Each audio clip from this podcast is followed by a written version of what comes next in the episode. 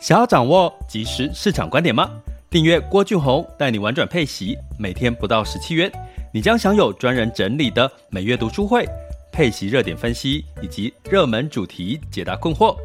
不论你想通过基金、ETF、美股或台股打造你的现金流收入，我们都能为您提供支持。点选资讯栏的订阅链接，了解更多。让我陪你一起投资理财。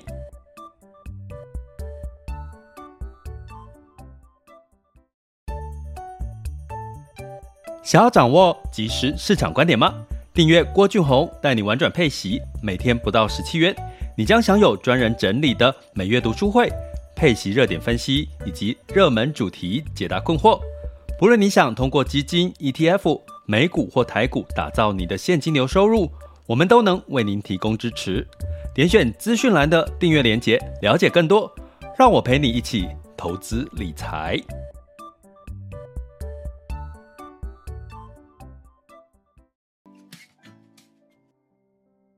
各位亲爱的学员以及听友们，大家中午好、下午好、晚上好。今天是二零二二年的九月八日，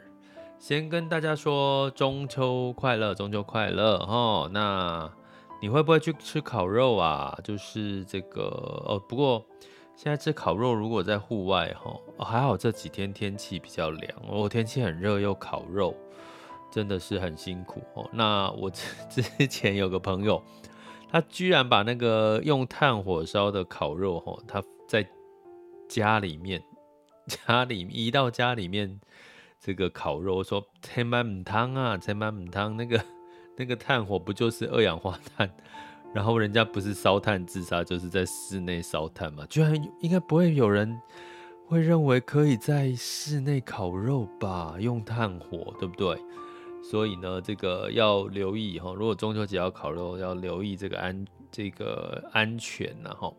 那尤其在这段时间，其实大家出不去，就是很难出国去玩哈。所以有时候有一些节日应应景，我觉得是无可厚非的。就至少你有一种 happy 的感觉哈。所以中秋节烤肉，或者是吃个月饼，或者是吃个文旦，其实我觉得都是。都都可以让你有一种好像在过节的感觉哦。那你说，哎，会胖会胖，没关系，其实你只要吃对齁。我们其实之前有特别跟各位聊过，你就算在中秋节，其实吃烤肉没有是吃满满的蛋白质。我我我昨天去这个呃，回到我在去健身运动的时候，我听到旁边的健身教练齁，在跟他的那个。学员在讲一个，我就我就转头去看那个学员，我说：“哎、这学员看起来好瘦哦，就是瘦瘦的这样。”然后那个学员还说我：“我人家都说我很胖。”然后我心里白他一眼说：“你明明很瘦，瘦到应该跟女生的那个瘦差不多，你还说你自己很胖。”然后那个教练一直提醒他。欸、我觉得那个教练是个好教练哦。那个教练一直提醒他：“你要先增肌再减脂，你要先增肌再减脂，不要。”减脂再再增肌，因为他看起来就很瘦。如果他在减脂，其实他为什么看起来很瘦？就是看起来就是身上是没有肌肉的。男生大家应该知道吧？尤其是女生，你你你们应该会觉得男男生看起来有有肌肉是好的吧？如果太瘦，看起来像皮包骨，其实那是女生要的嘛。男生你们应该女生应该不喜欢男生是皮包骨吧？好，我我我觉得啦，应该大部分的女生都这样的感觉。然后那个那个教练一直提醒他，你要先增肌。你那个之前那个教练跟你讲的是错的，你要先增肌再减脂。我觉得我还蛮认同的，因为你要先把肌肉长出来，你再把肌肉多连同肌肉一起长出来的脂肪再把它减掉，其实你会看起来那个身形就会是好看的。那同样的道理哈，我们回到中秋节吃烤肉没问题啊，因为烤肉就是蛋白质哈，你当然会吃到一些油脂，会吃到一些可能可能人家认为比较不好的东西，可是偶尔吃一下嘛，但是你是吃到满满的蛋白质。这很重要，因为蛋白质吃多了，你不会胖吼。你可能呢，诶，先增肌的概念吼，增加你的肌肉量，然后增加你的肌肉，你在这个隔天再多吃一点吼。对，吃蛋白质之后再吃碳水化合物吼，包含蔬菜，好，烤烤蔬菜，其实啊，那一餐隔天你可能会觉得，哎，我怎么好像反而变瘦了？你只要把顺序吃对，先吃肉蛋白质，再去吃碳水化合物，你会烤蔬菜，哦，海鲜也是偏碳蛋白质嘛，对不对？那那种什么夹吐司啊，那种就少少少弄一点，然后。其实你这样吃下来，你可以很安心，肉可以吃多一点，真的没有问题哈。尤其你有在运动健身的话，哈，所以期待这几天三天连假，大家好好的休息享受哈。祝大家中秋节快乐。那在今天要跟各位聊的主题是苹果发表了哈这个 iPhone 十四了哈。那这个 iPhone 十四呢，基本上就如我们在之前跟各位讲的哈。大概会是在 iPhone 十四发表之之前的那些消息，那些 rumor 哈，基本上都可以参考哈，就是大家八九不离十哈，所以你会看到你看到的 iPhone 十四的的那个规格，就是那个变成一个椭圆形的。不过那个椭圆形的很有趣的是，它的那个刘海变成一个动态墙，对不对？因为它是翻译叫动态墙嘛，就是说它会把那个黑黑的部分同时加变成一个通知，变成一个讯息，变成不同的运用。我觉得这一点是还蛮有创意的啦，哈。那就是那个刘那个刘海的部分，把它变成一个椭圆的，像人家说有点像那个药丸的那种感觉，哈。那这个应该不会是很多人为了这个去买 iPhone 十四，可是你至少会拿了，会觉得人家哦，你拿的是 iPhone 十四。我觉得做这个改变是。增加一点辨识度了哈，那基本上呢，其实 iPhone 十四跟 iPhone 十三的规格没有太大的差别。我觉得最大的这个差别就是它的镜头了哈。我呃镜头哈，我最后再讲到一个我们应该在投资的角度要关注的亮点。那镜头其实有两个特色，我觉得对很多喜欢拍照的人很有用，就是它对于低光的这个补助，哈，就是暗光的补助呢，其实这个呃相对可以拍到的更清晰的，哈，这个低光的在暗，比如说晚上呢或暗一点的地方，可以拍出更好的一些照片，哈，因为它的这个相对来讲，它的画素，哈，也到了四千八，哈。那另外呢，四千八百万了哈。那另外呢，就是在这个防手动的部分，它现在已经来到了运动的防手震，也就是说，它号称可以运动录影哈。也就是说，你跑跑跑跑跑步边跑步这样录哈，你录出来的这个呃位移式的光学防手震，让你看起来也是可以很平稳。我相信这对一些如果你有在在拍 Vlog，或者是你出去家庭出去玩啊，那你就这样拍拍拍拍拍。我觉得应该会是一个很好的一个功用，因为拍起来就不会震来震去的哈。那这个这个功能，你说像安卓手机有没有？其实也有，有也是有，包含像这个像素啊，哦，包含拍照的这个手机的功能提升啊，还有它的这个变焦的这个提升啊，还有它的这个光圈的变大哈，光圈的变大，其实这个都是安卓都有的，所以。你说 iPhone 有没有比较强？其实并没有齁，但是呢，它可以让你的拍照的品质会更好哈。那包它包含现在的十四的手机呢，也支援了四 K 哦三十 FPS 的这个 HDR 的这个电影级的影片的拍摄了，影片的拍摄了哈。所以这个对于听起来，你听听起来觉得怎么样？好像就是跟拍照或者是摄影。有关系，连前镜头也有 4K HDR 等级的这个电影的拍照了哈，所以听起来这些其实不管是安卓跟 iPhone 都有。那电，我觉得电力的部分反而是比较吸引到我的，就是它在电力上面的规格呢，是比上一代的十三呢，是大概都平均多了一个小时左右的一个电量哈。那所以呢，哎，当然电量越高越好啊，尤其如果你接下来尤其 5G 蛮耗电的。然后未来可能有很多的场景哈，比如说你在拍影片的时候，你在播放影片，甚至呢，你在这个未来用 VR、AR 的时候，你可能会用到的电力更强，所以这个电力其实很重要。那这个电力跟什么有关系？其实就跟这个它的 CPU 有关系哈。那这次的 CPU 分别是这个 A 十六哦，也有用到 A 十五，这就是我今天要跟各位讲的一个关键。也就是说，这件事情其实对于苹果这个做法，其实会影响到台积电哈。我们等下来讲哈。那另外我们继续讲下去规格的部分呢，像 iPhone 十四呢 Pro 哦 Pro 系列它有这个车祸侦测，大家知道记得之前有一个大新闻就是林志玲这个自自撞撞车嘛哈，那它它的车祸侦测就是你撞撞了，好，车祸严重撞击之后会自动拨出求救的电话，哈。那这个这个台湾目前会马上有吗？这个我觉得要观察一下，哈。所以整体来讲，在规格哈，像十四跟十三的这个面板呐、啊、玻璃啦，好铝金属边框，呃，十四是铝金属边框，十三是不锈钢边框，唯一有这么一点点的差别哈。那价格呢？价格有没有比较贵？我跟各位讲，有有贵了，大概是在台台湾的价格哦，台湾的价格大概有贵到了，呃，多了差不多五千块，四千到五千块上下。有有有，这个十四的价格是有比比较贵一点哈。那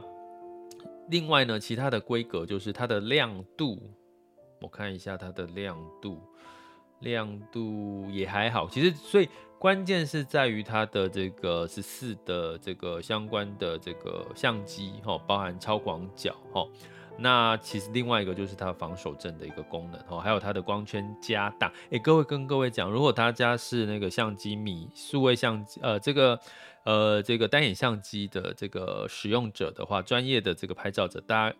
一定知道，这个光圈越大，你可以拍出来的效果哦，你可以截取截取到的像素跟细节会更多哦，它会越接近这个专业的单眼相机，所以这个像这个光圈变大，其实坦白讲，其实是一个非常重要的一个重要的一个功能哦，那所以。在这个部分哦，我看一下哈，所以这个部分呢，我觉得是呃，如果你是爱好相机、用手机拍照的人，我觉得是很重要的一个一个功能哈。好，那其他的我看一下有没有什么呃，录影啊，它的声音啊，它的视讯啊，其实都差不多。真的就只有一位多了一个我刚刚提到的位移式的光学稳定录影吼，其他大部分都差不多吼。那嗯，我看一下连线电力，电力多一个小时吼。感测器哦，呃，对，感测器的部分它它好，车祸侦测好。那所以相较之下呢，基本上呢价格还是有差的，然后录影功能的提升。还有这个电池的这个多了一个小时的使用量哈，其他的部分呢，嗯，没有太大的一个变化了哈。好，那多了一个什么像车祸侦测啦，还有像 SOS 的这个急救啦之类的哈。那所以我们要讲到这这些重点跟投资，我们讲跟投资有关系的哈。那是什么呢？其实关键就是在于这个十三跟十五、十四。用的这个 CPU 是不同的哦。那在这个十四的晶片，哦，就是不是 Pro 等级的哈的晶片呢？iPhone 十四是用 A 十五，A 十五你会想到，哎，十三是用什么？十三 Pro 也是用 A 十五的一个晶片哈，所以包含这个核心 CPU、GPU 全部都跟十三一样，都没有变。核心的神经网络引擎也都是十六，也都没有变哈。所以基本上，你买十 iPhone 十四，其实你的这个 CPU 相关的硬体规格都是跟十三 Pro 一样的哦。所以如果你用十四跟十三 Pro，可是我跟各位讲，苹果很贱，现在你在苹果的官网已经看不到十三 Pro 了，就是说你买不到十三 Pro 了。所以就是他要你去买十四哈，这是他的这个策略啦，但是也也无可厚非哈。那呃，对，十四跟十三 Pro 其实真的蛮像的，包含规格，但是它的。呃，超广角镜头有有这个这个有比较二点四的这个光圈哈，那呃我来看一下，所以呢，从这边我要跟各位讲的，那如果十四是用 A 十六 A A 十五的 CPU，大家知道十四 Pro 是用什么？是用 A 十六的 CPU，那 A 十五的 CPU 呢是这个四纳米，用台积电的四纳米哈技术，然后在 A 十四 Pro 呢，Max Pro 跟 Pro Max 呢是用 A 十六，是呃这个四纳米的晶片。那大家都知道，其实这个台积电已经在今年九月已经可以开始，它的工厂已经设好三纳米的厂已经弄好了。今年九月，所以呢，诶，谁要会用到三纳米？目前还没有具体的看到谁，iPhone 也还没有用到三纳米哦。我要讲的是。iPhone 也还没有用到三纳米哦，所以呢，市场就在说，诶，那现在的四纳米，吼，用到四纳米跟五纳米，还没有用到三纳米。那估计呢，iPhone 十五可能会用到五纳米，呃，三纳米的晶片。好，可是呢，你去想一件事哦，如果呢，今天今天是跟这个呃明年哈，这个苹果一样，它用在十十五的这个低阶的 iPhone 呢，它一样用十六纳米 A 十六的 CPU 四纳米，然后只有在高阶的 iPhone 十五用到三纳米的 CPU。理解我意思吗？我再讲一次哈，也就是说，今年呢，很明显看到 i iPhone 在这个低阶款的 iPhone 十四呢，是用 A 十五的这个五纳米的这个 CPU，然后只有在 iPhone 十四 Pro 跟 Pro Max 才用到所谓的四纳米的 CPU。如果明年比照办理，明年比照办理，也就是说，明年呢，大概也只会有一部分的机种用到三纳米。好，我们假设明年的。iPhone 十五哦，只有高阶的 Pro 或 Pro Max 用到三纳米的这个 CPU，然后呢，这个相对来讲就是它的这个低阶的 iPhone 十五用到的是什么？用到的是 A 十六，也就是四纳米的晶片。那本来这个平台积电九月份已经弄已经 ready 好的这个三纳米的厂，苹果只用了一半，它的所有的。明年的手机可能只有一半。假设对比今年它的苹果的操作策略的话，因为它用了一个是五纳米的，一个是用了高阶的才用到四纳米。那明年如果一样，一半是用四纳米，一半是用三纳米，这对台积电其实就不是一个好事哦，就不是一个好事喽。所以呢，我们来看一下哈，我来跟各位讲一下，就是说。呃，这件事情哈，呃，基本上呢，在市场的预估，华尔街预估哈，iPhone 十四呢，呃，二零二二年的预估，它的 EPS 哦，每股盈余大概是九个 percent 的成长，二零二三年的预估是六个 percent 的一个成长哈。那相对来讲呢，如果以这个，如果今年来讲，二零二三年，因为苹果的台积电。大摩哦，这个基本上把那个台积电的 EPS 是上调了两个 percent，好，在二零二三年哈，二零二三年上调了两个 percent，哈。那如果全部哦，如果明年哈，这个机构预估，如果明年 iPhone 十五全部都用台积电的三纳米制程的 CPU 的话，那台积电的二零二三年的营收成长会达到十一个 percent。会达到十一个 percent，那对于整个台积电的营收来讲，其实是可以让它的预期二零二三年的营收是可以达标的哈。那市场呢？为什么在呃先调调上调了两个 percent 的二零二三年的 E P E P S 台积电呢？是因为啊，他认为台积电在第一季啊会这个调高晶圆代工的价格四到六个 percent，所以他在第一季的获利应该会是不错的，会优于大盘哈。所以目前大摩对于这个机构呢，对于它的评价仍然是七百八十块的台积电的价格，目前是四百多块嘛哈。所以呢，明年的关关键，大家在关注台积电是可以再看到底明年苹果新机会不会全部都用三奈米？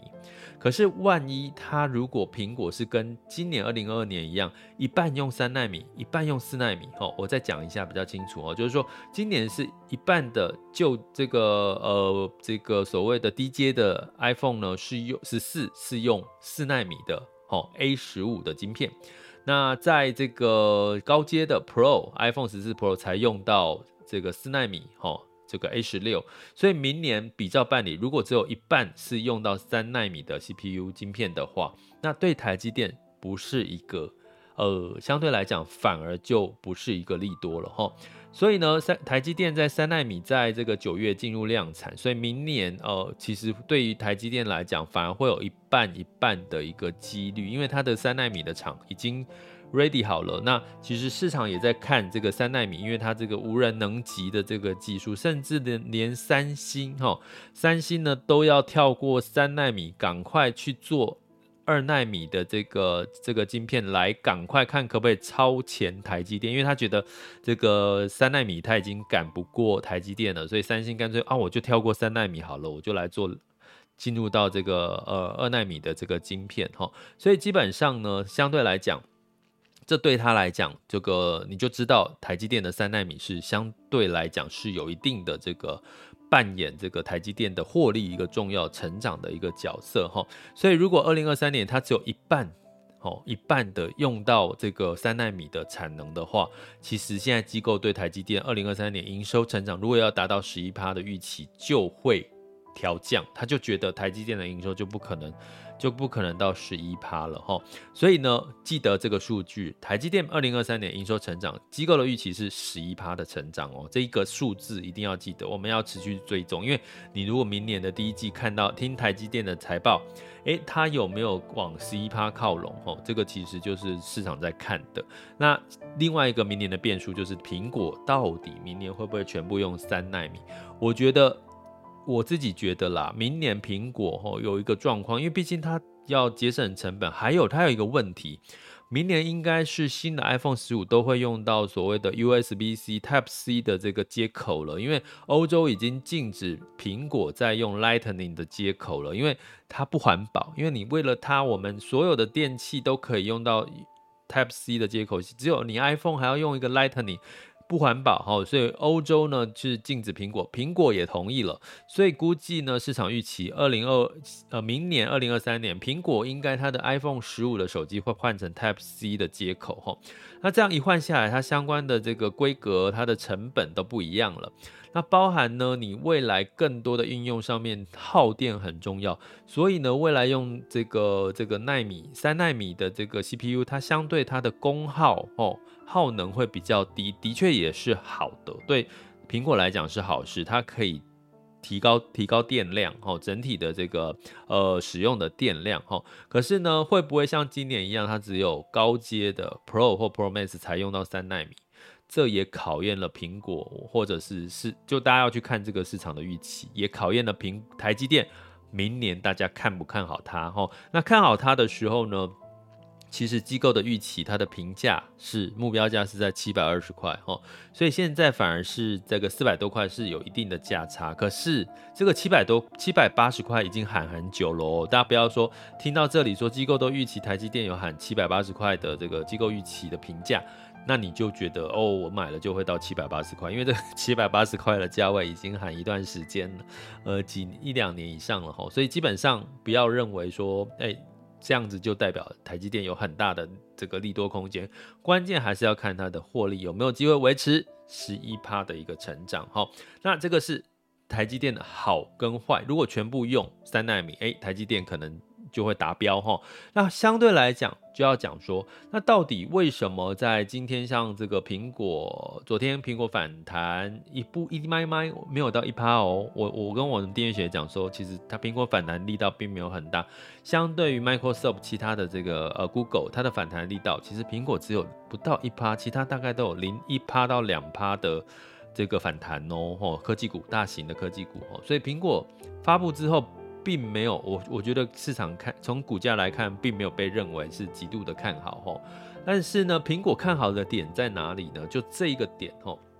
因为之前有讲过，这个苹果预估它的下的订单量是九千万，它的手机呢下的预估市场预估它呃包含这个呃公布的数据，它的这个。这个手机的这个生产量订单，它要求供应商是生产九千万只的 iPhone 十四哦。那这个数字呢，你到底是多还是少？其实这个数字是跟十三的订单的量是一样的，是相当的数字。那市场就怎么解读呢？市场解读说，哦，你在这个景气不好、消费在减弱、需求在减弱的时候，你还可以下到九千万只 iPhone 十四的订单。那是不是代表苹果的新机的需求仍然非常的旺？好，这个自己说没有没有道理嘛？吼，那你觉得有没有机会？今年这个明明市场消费需求低，那我刚刚又说苹果没有太多的亮点，有没有人要换新机呢？那根据统计，iPhone 大概十亿十亿人民人的用户。大概呢，有二点四亿的人三年半要升级手机哈，但是我今年不升级。其实我今年是选择不升级 iPhone 十四的。我是要等 iPhone 十五，因为我要用到 Type C 的功能比较重要。好，所以呢，我要讲下来吼。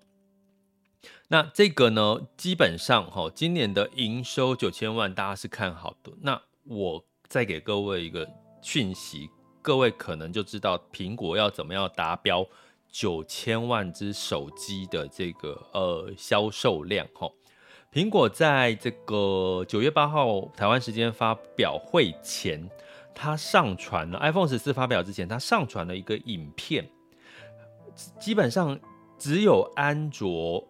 上传影片在攻击苹果，因为苹果现在市占率很大，它是老大。苹果不需要上传影片去攻击安卓，对不对？大家应该可以理解齁。所以过去苹果几乎没有这个上传影片去讲安卓怎么样，只有安卓去讲。因为在行销的策略里面，只有小家的去攻击大家的，他才会帮自己抬轿；大家的去攻击小家的。市占率比较低的，可是通常不会有抬轿的作用。可是呢，在 iPhone 十四发布之前，苹果发布了一个针对安卓用户的一个影片，它喊话就是我们很可靠。它讲出七点安卓的跟安卓不同的问题，然后说拍这个影片说我们很很可靠，安卓的。这个安卓粉，你可以这个转换到苹果的行列了。他讲几个点，第一个哦，就是可以轻松的转移电话联络人。的确哈，我只用 iCloud 很容易转换哈，包含安卓也可以很容易转换过来 iPhone 哈。大家有使用过应该都知道，我不细讲。旧机换新机很容易哈，很容易做估价，马上就回收旧换新的服务，在这个直营门市，在苹果的。呃，原厂的这个官方的这个门市也都可以，Apple Store 也都可以直接旧机换新机。苹果耐不耐用？很耐用，电池的寿命也够强哈。那 iOS 系统可靠安全哈，这个大家也可以认同吧？不认同没关系，你去骂苹果哈。那系统的资源大概都可以维持六年哈。比如说现在的 iPhone 6s 仍然可以支援到 iOS 十五哈，所以他说 iOS 大大概你可以支升级六年都没有问题，都还可以用吼。那隐私权是苹果非常重视的，包含售后服务。售后服务我自己亲身体验，我必须讲 Apple 的售后服务。我讲一个最简单的，鼓励大家买 iPhone 直接上苹果官网买，因为它有十天还是十四天，完全无条件退货。退货哦，不是让你换整新品，就是你拆起来用，用了不爽不舒服，你直接十天还是十天无条件退货，你可以去买别的。哦，这个我就自己就用过，我在笔电上面用过。那这个有什么好用呢？就是很多人会担心说 iPhone，呃，就是我用了买到瑕疵品啊，荧幕有什么亮点啊什么的，诶，没问题，你直接退货。可是你在其他门市你拆了拆机了就视同你已经。就是你就买了，你就不能退货，顶多换给你整新品哦。这个大家应该知道。所以刚刚讲的这七点呢，哦，就是苹果向安卓粉喊话，我们很可靠。我要讲的是什么？我要讲的是，到底苹果有没有机会达到九千万的这个手机的销量？好，把它卖出去。如果它重点是打把安卓的手机的这些用户转向买到苹果，我觉得有有这个市场。有这个市场存在，我就是说，它并不是去增加更多没有买手机的市场，它是去抢安卓的市场。安卓的市场也很大嘛，使用安卓的市场的人也很大，好，所以这个部分我觉得我反而是认同在，呃，他下订单九千万，我觉得是看好的，因为他不是要。这个增加它的市占率，它是要抢安卓的市占率，这个我认同，因为已经的确有有一些被抢过来的嘛，对不对？有没有人是先从安卓从安卓转到这个苹果的？我相信应该有哈。那当然，另外哈，我再补充一点点哈，呃，今天因为 iPhone 讲的比较多，就是呃，其实苹果在这次有讲到一个点，它是 GPS 的部分。它如果哈，如果 SOS 的求救哈，如果在没有讯号的地方，是可以用卫星求卫星来做 SOS 的求救，也就是说，iPhone 十四增加了卫星通讯的功能。我要讲的是，这个卫星通讯的功能已经公开说是跟美国的卫星通讯商叫 Global Star。哦，Global Star 这样的一个一个公司合作，它个股票代号是 GSAT 哈，GSAT 它可以让用户在讯号不良的地方使用卫星的 SOS 系统。这个消息公布之后，Global Star 周三的盘中价格直接往上飙哈。呃，我这边跟各位看的一个，哎，股价我有调出来哈，等我一下。呃，这个 Global Star 呢，基本上在近一个月上涨了三十点三八个 percent 哈，那呃近五天是涨了五点一零个 percent，近半年是上涨了八十个 percent 哈，那跟跟苹果这个有没有关系？我觉得有一定的关系，就是卫星通讯，也就是说苹果。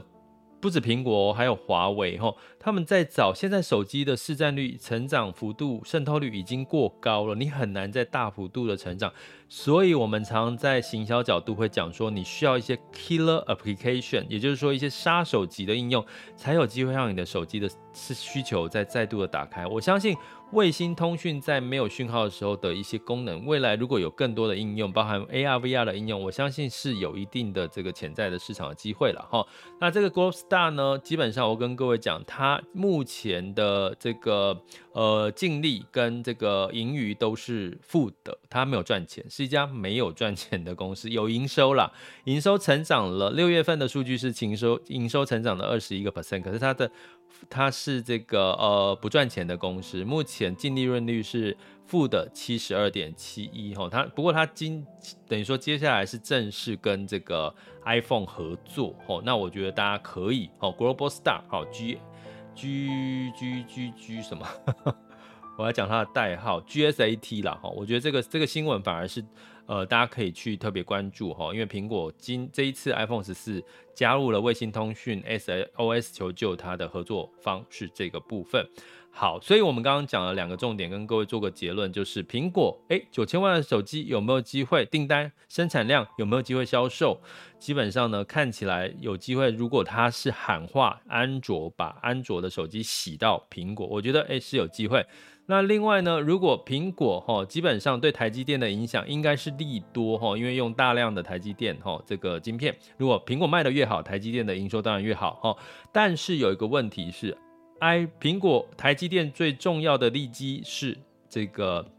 三奈米哈，三奈米的这个制程哈，如果这个三奈米的制程在明年苹果是全用上了，哎，那可能对台积电又是一个达标的很好的参考依据。可是呢，如果只有用到一半，就像今年一样，一半用这个呃一部分用这个三奈米，呃四奈米，一部分用五奈米。明年如果一部分用三奈米，一半一部分用四奈米，可能机构会对于它。这个整体二零二三年的营收或者是获利成长能够达标十一个 percent 的几率就会可能打折了，他们就觉得会达不到。这对台积电来讲，明年就是一好一坏，有好有坏。它的股价有没有机会再顺利的往上走？我觉得这是我们一个很重要的一个观察重点，好吗？这里是郭俊宏，带你玩转配息，给你及时操作观点，关注并订阅我，陪你一起投资理财。好的，那我们接下来来看一下二零二二年九月八日的全球市场盘势轻松聊。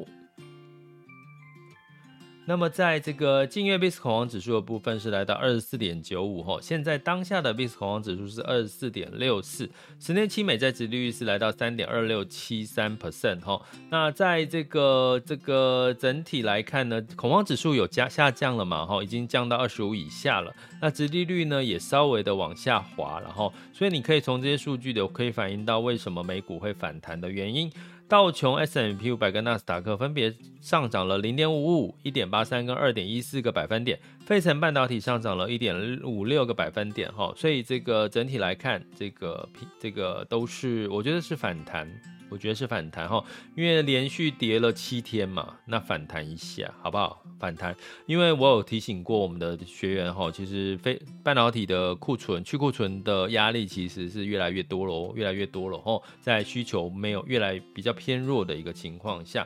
那欧股呢就是有涨有跌了哈，那油价收低的关系息，泛欧六百这个下跌了零点五七 percent，德国跟法国分别分别上涨了零点三五跟零点零二百分点，英国下跌了零点八六个百分点。那在雅股的部分，台股在这个守住一万一四千四之后呢，今天应该是这个回到一万四千五吼。那一万四千五基本上是一个，也是守住是一个重点了哈。这个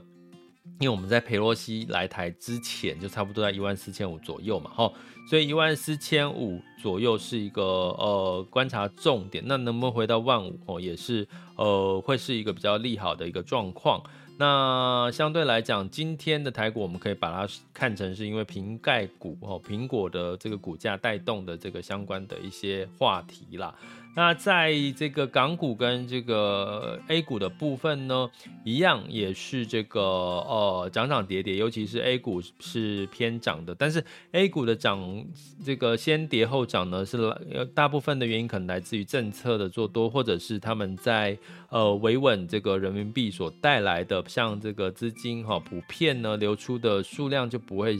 呃，那么多哈，像这样的一个情况，所以我们值得仍然值得持续的关注哈。那在周二的时候呢，这个日经二二五，哎，今天是周几啊？周四，所以是周三的时候。